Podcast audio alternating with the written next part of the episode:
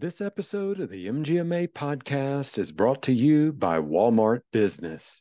It's the Walmart you love, now for business. Get everything you need for your staff and patients in one place. Enjoy big savings on health and safety products, cleaning supplies, over the counter medications, and much more. And don't forget the break room snacks. Create a free account today and start shopping at business.walmart.com. That's business.walmart.com.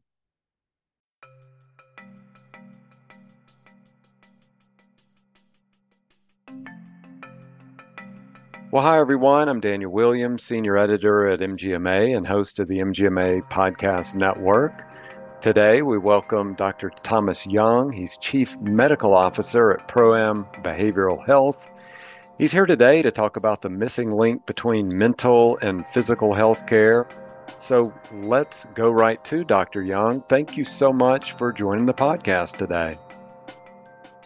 Pleasure to be here. I'm looking forward to the conversation. Yeah. Now, as mentioned, you are the Chief Medical Officer at Proem Behavioral Health. You were telling me offline you founded the organization in 2016. Tell tell us a little bit more about Proem Health. What do you guys do, and uh, talk about that evolution? Because I know mental health is top of mind to so many people right now. So many people are struggling, and we're going to talk about that today to help provide some solutions and a pathway to better mental health. Oh, absolutely, be happy to. Uh, my background is primary care. Uh, I, I, started in primary care when I went to my residency in 1973, and I've been doing primary care ever since. Uh, I taught uh, family medicine uh, at a couple of locations over the years. Uh, and and all the way through it and all my experiences, uh, I, I, oversaw Medicare for Qualis for Washington, Idaho, and Alaska for several years. Uh, I was a medical director for the Idaho Medicaid program, and I think most in that program uh, particularly, I began to see the role that primary care was playing uh, in mental health. Uh, because the way the way mental health had been designed in this country uh, in, the, in the 70s, as many people know who who come from that era, we used to house a lot of people in uh, mental health institutions. In the 70s, we we turned the other way and went to community based mental health, with which put the burden on burden on primary care. Uh, and so his primary care sort of had all the burden of mental health, trying to do all the other things that, that we did every day uh, in our practices. Uh, it became just really difficult, if not impossible. So as I evolved my vision of that, I saw that we needed to do some things um, and sort of some things happened in my own family that focused uh, our family and myself on the importance of mental health. Um, so that began my journey uh, in the 90s to, to look for solutions, particularly focused on primary care. And so that was the evolution. Uh, Pro- Proem was the biggest step along the way, started in 2016.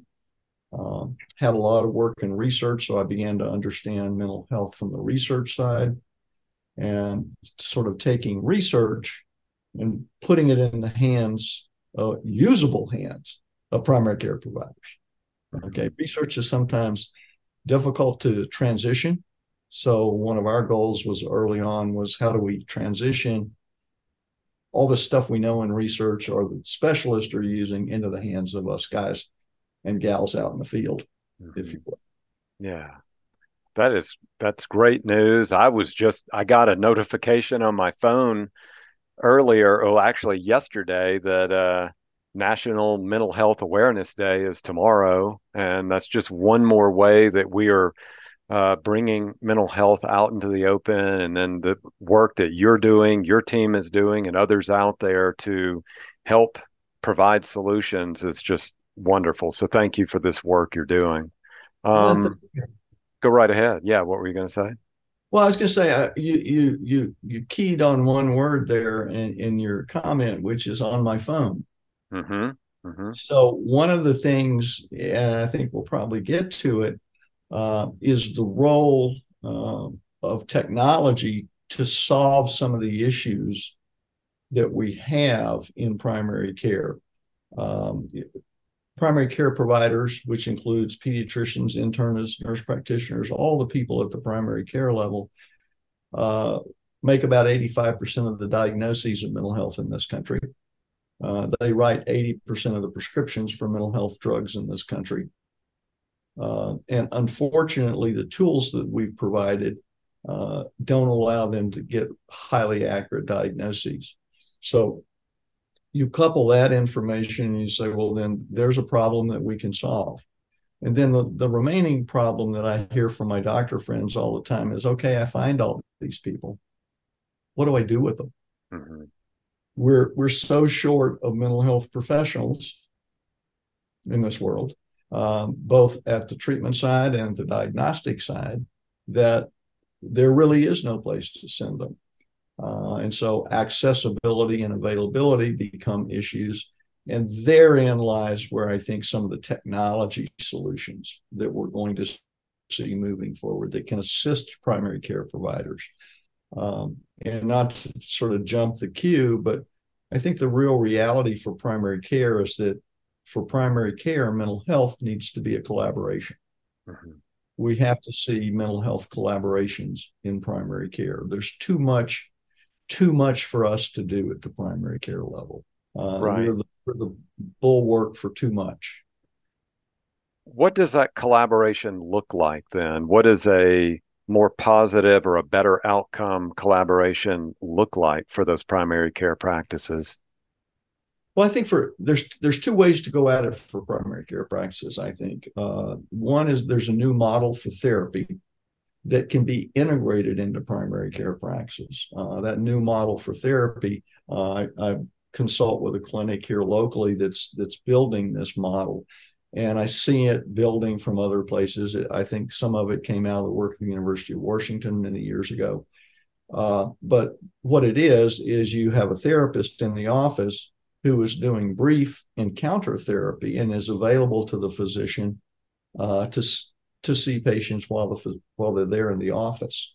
What this usually what this model looks like is a social a licensed clinical social worker or LCPC, whatever the, the designation in that state is, to, to be available to see somebody initially for a short visit to get them introduced into the care model, bring them in, and then reschedule them for appropriate times. And most of the time, what goes on here in these practices is the ability for that person to be available to the doctor during the time the doctor's seeing patients. If he or she notices that there's a mental health issue, they can immediately bring somebody in, introduce them, and extend the care process. So that that's one way. The other way is to use technology uh, to begin to to close that integration gap and to use that technology to be able to connect that primary care digitally uh, to advanced therapy, for example, a psychiatric consultation. Uh, so the ability for a primary care doc to obtain a psychiatric consultation and then get that information back and execute on that treatment plan and provide continued documentation, value based outcome measures. In other words, being able to track and follow is the patient getting better and so in a team or collaborative model or integrated model i can i can involve a psychiatrist i can involve a therapist but i can use technology to wrap that up for me and make it efficient because really for the primary care provider efficiency is key. I've got a ton of patients to see whether it's pediatrics whether it's adults or whether it's elderly i got a lot of people to see. And i got to be able to sort of master the ship, uh, pilot the plane, and make sure that other things are getting done. And so I think technology begins to come into play here. Mm-hmm. You mentioned, so you told me offline you're in Idaho um, and you're working with a practice there to get this integrated. So I, I don't want to read into that. Give me an idea, give our listeners an idea is this early stages of adoption of having this model you're talking about, or is this widespread yet? Where where are we along that sort of timeline? That's that's a that's a great great question. I'm actually giving uh, a talk later here at a big session in Idaho on what's called hyperchange, uh, and so change is coming. Mm-hmm. Uh, we're seeing more and more of these kinds of practices. Um, working with a, a, member of your organization uh, at a big development over in East Idaho with multiple clinics and a behavioral health group and a psychiatrist to build this collaborative model digitally. Uh, working with a consulting group, uh, small consulting group that does rural work. So we're seeing it coming. Uh, University of Washington uh, really developed this. Uh, Salt Lake City Intermountain Healthcare has this model. So it, it's evolving, uh, and I think faster and faster and faster as we see things moving. So the answer to your question is it's early. The second thing, but it's efficient and it's relatively easy with the right technology for any practice to put in place. The beauty of why it may work is that there's now code for it. Mm-hmm. So, one of the things that, that we all know in primary care is it, it's hard to do things that you don't get paid to do. Yeah. So now CMS has just recently, actually within the past, I think, 60 days, put out a new code called behavioral health integration. So I think we'll see that change evolve faster and faster and faster because uh, I, I, I, can make it part of my practice. Mm-hmm. I can afford to make it part of my practice. That is wonderful information. And this really gets to the heart of it. Uh, there's a need. There's a need for this code. There's a need for this integration. You and I were sharing some emails offline.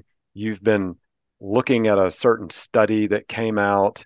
I think probably most of our listeners have have seen this study or other studies about what many have called it America's mental health crisis. There is a need, and in this study, it cites uh, that more than 50 million people are experiencing at least one mental health illness. So let's go to that study first. What what is the study? Just give us some basic uh, data. You know, some of the main data points that emerged from that study. Okay, the study the study that we're talking about is uh, I'm going to pull it up actually so that I can uh, represent it correctly. Okay, the state of mental health in America 2023. Uh, and, and, in it, here, here's some of the, the key takeaways 21% of adults are experiencing at least one mental health as issue. That's roughly 50 million people. 55% of adults with a mental illness will not have any treatment at all. 5.4% of adults experience severe mental illness. That's schizophrenia, other psychotic disorders. Um, 12 million people reported serious thoughts of suicide. We've seen suicide drive enormously increased numbers in this country, uh, particularly predominant in several states. We've seen, for example, uh, numbers of people um, increasing in opioid use disorder and multiple deaths in opioid use. So, from this study, we can attest to the fact that that's going on. The other part of this and other and also highlighted in this study is the fact that children and adolescents have an enormous increase over the past four years. Obviously, we can point to the pandemic and we can say this is the reason, but it's only part of the reason. Okay, we were seeing increased elevation in children's mental health issues pre pandemic. The pandemic simply accelerated that. So in this study, it highlights the, the fact. And the other other sort of interesting figure is over 50% of the people, up to 70% of the people that come into a physician's office are driven by a behavioral health disorder. Okay, you can look at other statistics. And, and, going back even to the time when I was teaching and when I was a resident, I can remember my my head of my residency, my, one of my professors looking at me saying, never forget, ever, 50% of the people that come in to see you aren't really physically ill. Uh, and, and so that that becomes unchanged, if not worsened, since I started 50 years ago. Mm-hmm. Yeah. Let, let me just go back. You had the study open in front of you. Who conducted the study? Let's get a better idea of who that is and if people have access to that, if they wanted to read more into the study as well. Mental Health America okay. created the survey 2020 State of Mental Health in America survey by the Mental Health America group. And that study is available online. Uh, it was conducted by the national, according to separate. This is there's another survey that's attached to that that they used as data from the National Center for Health Statistics uh, that said, for example, 40% of Americans reported symptoms of anxiety in 2020 mm-hmm. when the study was done, compared to just 11% in 2019. So in one year, you saw an increase of almost double in anxiety symptomatology. Uh, people have struggled uh, during the pandemic, particularly. Uh, untreated substance use disorders have accelerated dramatically. So this is in this is in this study uh, from the Mental Health Association of America. Mm-hmm. Does the study or in your own research does it point to why we're seeing this extreme I, I want to call it an uptick, but it's a surge, an epidemic of mental health illnesses. Uh, what is happening? Why are we having record levels of mental health uh, issues right now? Well, I think I think that we can we can talk from this study and multiple other studies and what we see in, in the data and what we see in our own work. The reality is, uh, for ch- children and adolescents, there's some different causation. Uh, for the adult population, what we're seeing is a gradual rise secondary to what what commonly happens, for example, in uh, in work related areas, in uh, financial areas, as you begin to stress families and family units, uh, you see higher and higher rates of adult uh, mental health disorders. Uh, in children, uh, part of part of it, and I think we have to be honest with ourselves, is the social media issues. Uh, all the studies point to that. McMurtry, the the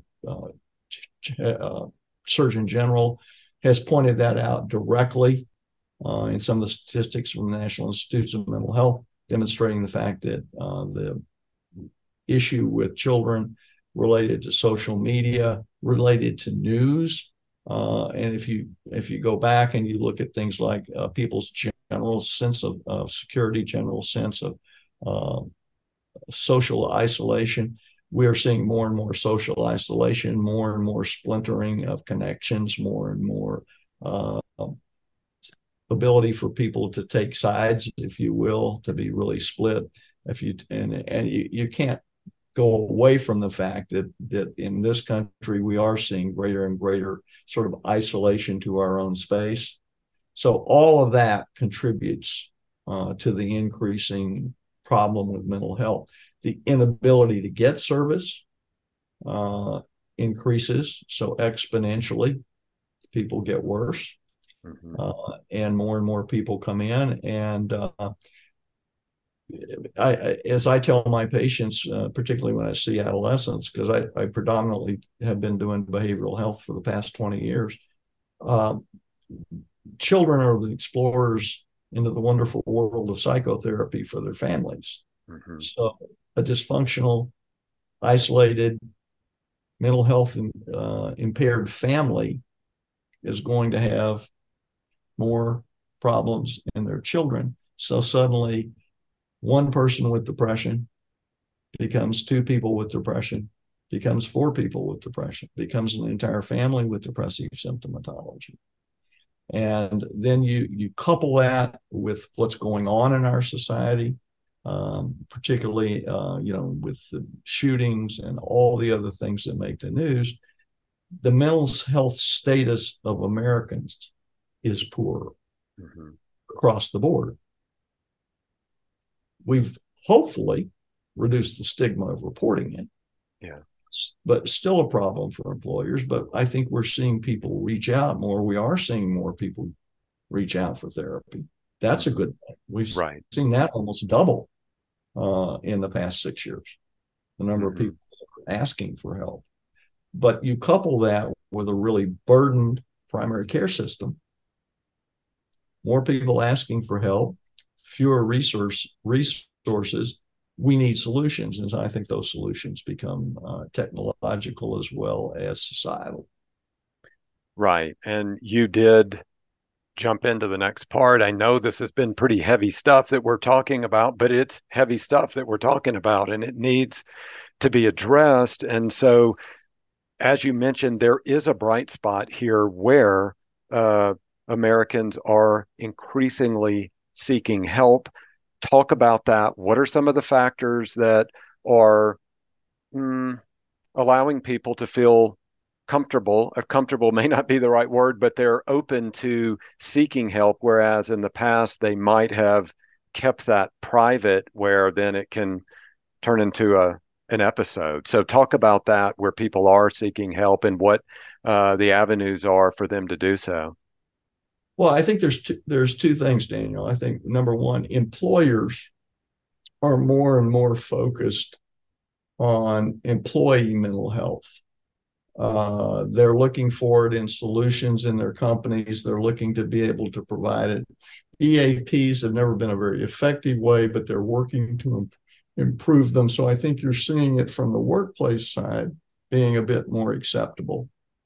And then I think, honestly, with the advent of increased children and adolescents, I think suddenly adult parents and adult people in their lives are waking up to the fact that, oh my goodness, I need to get help for my adolescent or I need to get help for my child, but maybe I need some help too. So I think that this sort of increase in visibility in children and adolescents and the okayness of making it visible okay in that age group and it's it's like i've always said you know children are the explorers into the wonderful right. world of psychotherapy and i think because children have it's been more acceptable to discuss and look at parents parents and adults have had to say well okay i need to look at it mm-hmm. Mm-hmm. and and i need to to potentially get some help and we're seeing a rise for example in the number of people uh, going in for uh,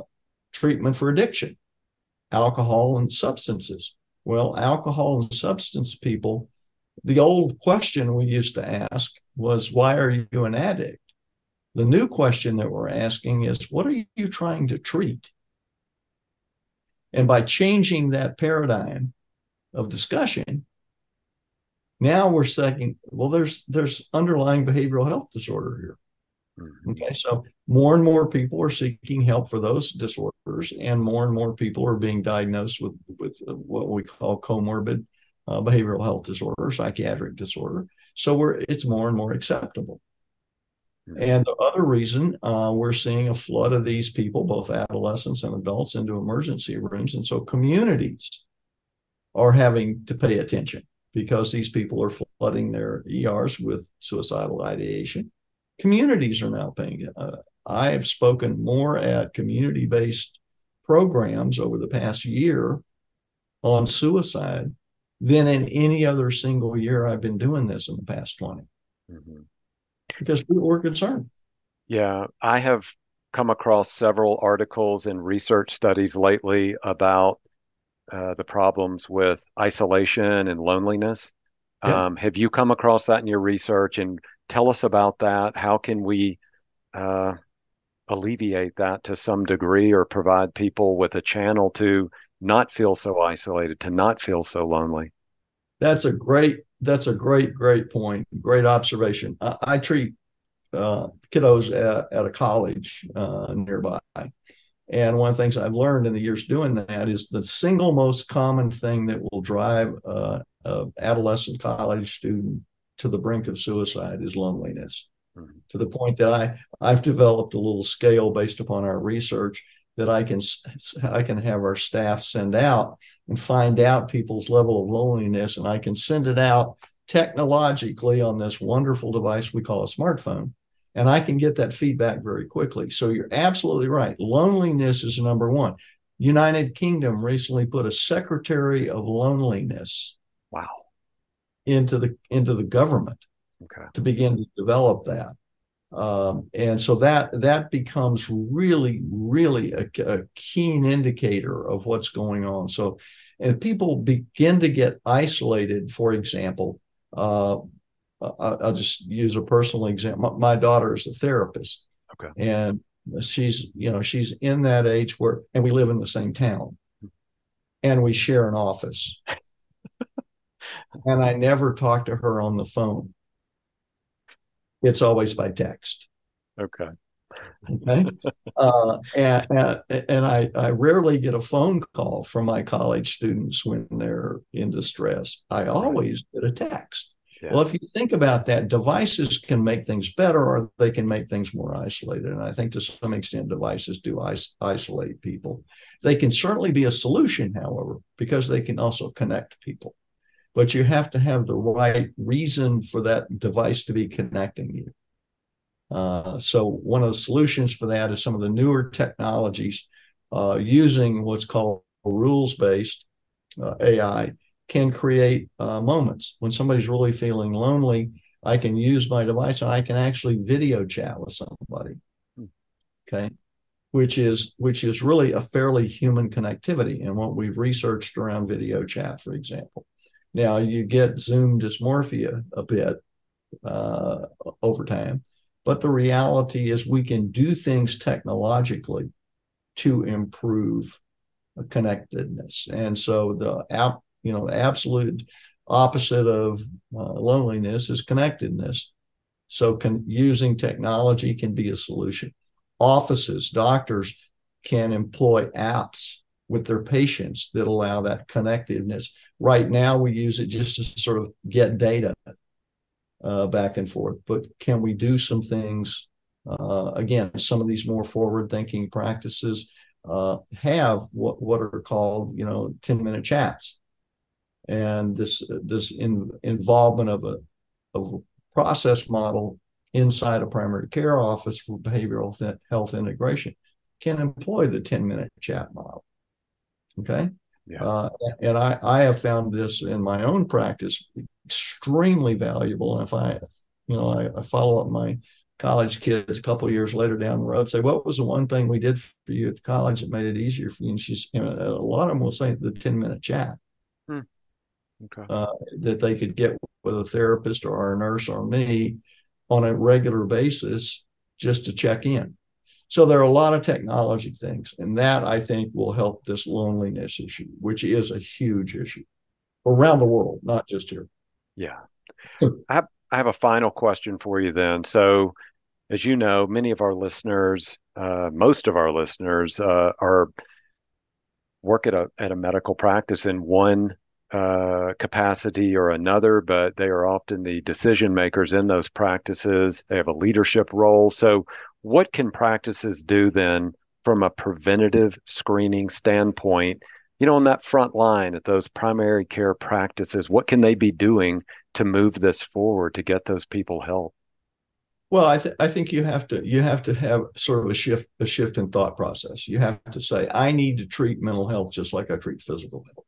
And physical health, I screen for diseases. We have the annual wellness visit, classic model uh, in Medi- Medicare we all do wellness visits. We all do blood pressure checks. We all do uh, you know checks for other disorders, cervical screening, cancer screening, you know breast cancer screening, screen for mental health. So screening starts there. Secondarily, get the right diagnosis very early. You don't necessarily have to treat it. If you're in primary care, like I've been, I didn't treat everything that came in the door. But my job was to find it and get it to the right place well, you need to find it, you need extra tools. You need different tools than than you have for physical health. And so screening leads you to improve diagnosis. And then I think the next most important piece uh, in, in sort of what can we do to make it better is we can follow our patients along. Much like if you have somebody with hypertension, you have them come back and check their blood pressure every six every three months. Or you ask them to take their blood pressure and chart. Same thing with mental health. If i'm going to treat you let's make sure you're getting better. And then i think the hope for the future if you get into that screening uh, testing for or diagnostic interviews and then tracking and following. The hope for the future is that with improved diagnostic abilities and improved treatment abilities, we'll all be getting better outcomes because there's no question the change coming in mental health that will make it on the same footing with physical health. Because right now, the only way to make a diagnosis in mental health is subjective. Let me talk to you. Let me ask you some questions. The day is coming when we will objectively be able to say, here is a study, here is a test, here is something I can point my finger at and say, you have depression. Now I can change the paradigm. Instead of saying, oh, oh, relieve your symptoms, I can cure you. So we that's where we are in physical health. I can cure you. We talk about curing cancer. We talk about curing heart disease. We don't talk about curing depression. But that's because we don't have the diagnostic capability. That's coming. Yeah. So that's coming. The treatments are coming. The whole model of how we treat mental health will change. It basically hasn't changed since the beginning. Mm-hmm. But it is changing. We are seeing new stuff. And for that reason, I think getting in the habit of screening people like you do for physical disease, getting the right diagnosis like you do for physical disease, deciding on the treatment, whether you do it or whether you refer it or whether it becomes part of your behavioral health integration process in a clinic, and then following to see what the outcome is. That's that's where that's where the quote money is, I think, in this. Well, and as you said, there's a code for it now as well. Yeah, right. That is codes for these screening. There are codes for uh, the diagnostic interview process and for primary care, the ability to get a psychiatric diagnosis with the right tools in your practice to be able to refer is the right thing to do. All right. Well, Dr. Young, thank you so much for joining us and sharing these thoughts with us today. I appreciate it, Daniel. And uh, anytime we can be of assistance, uh, feel free to give me a call. Happy to talk with anybody. Will do. So thanks again to Dr. Thomas Young. Again, he is Chief Medical Officer at Proem Health.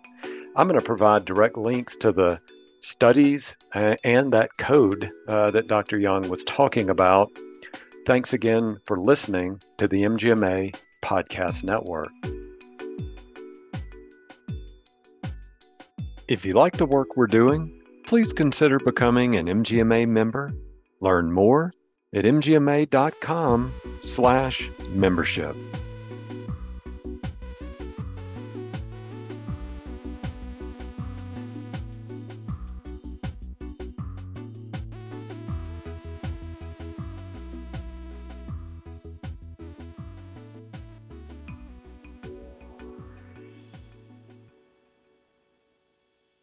The popular buzzword we've been seeing everywhere is AI.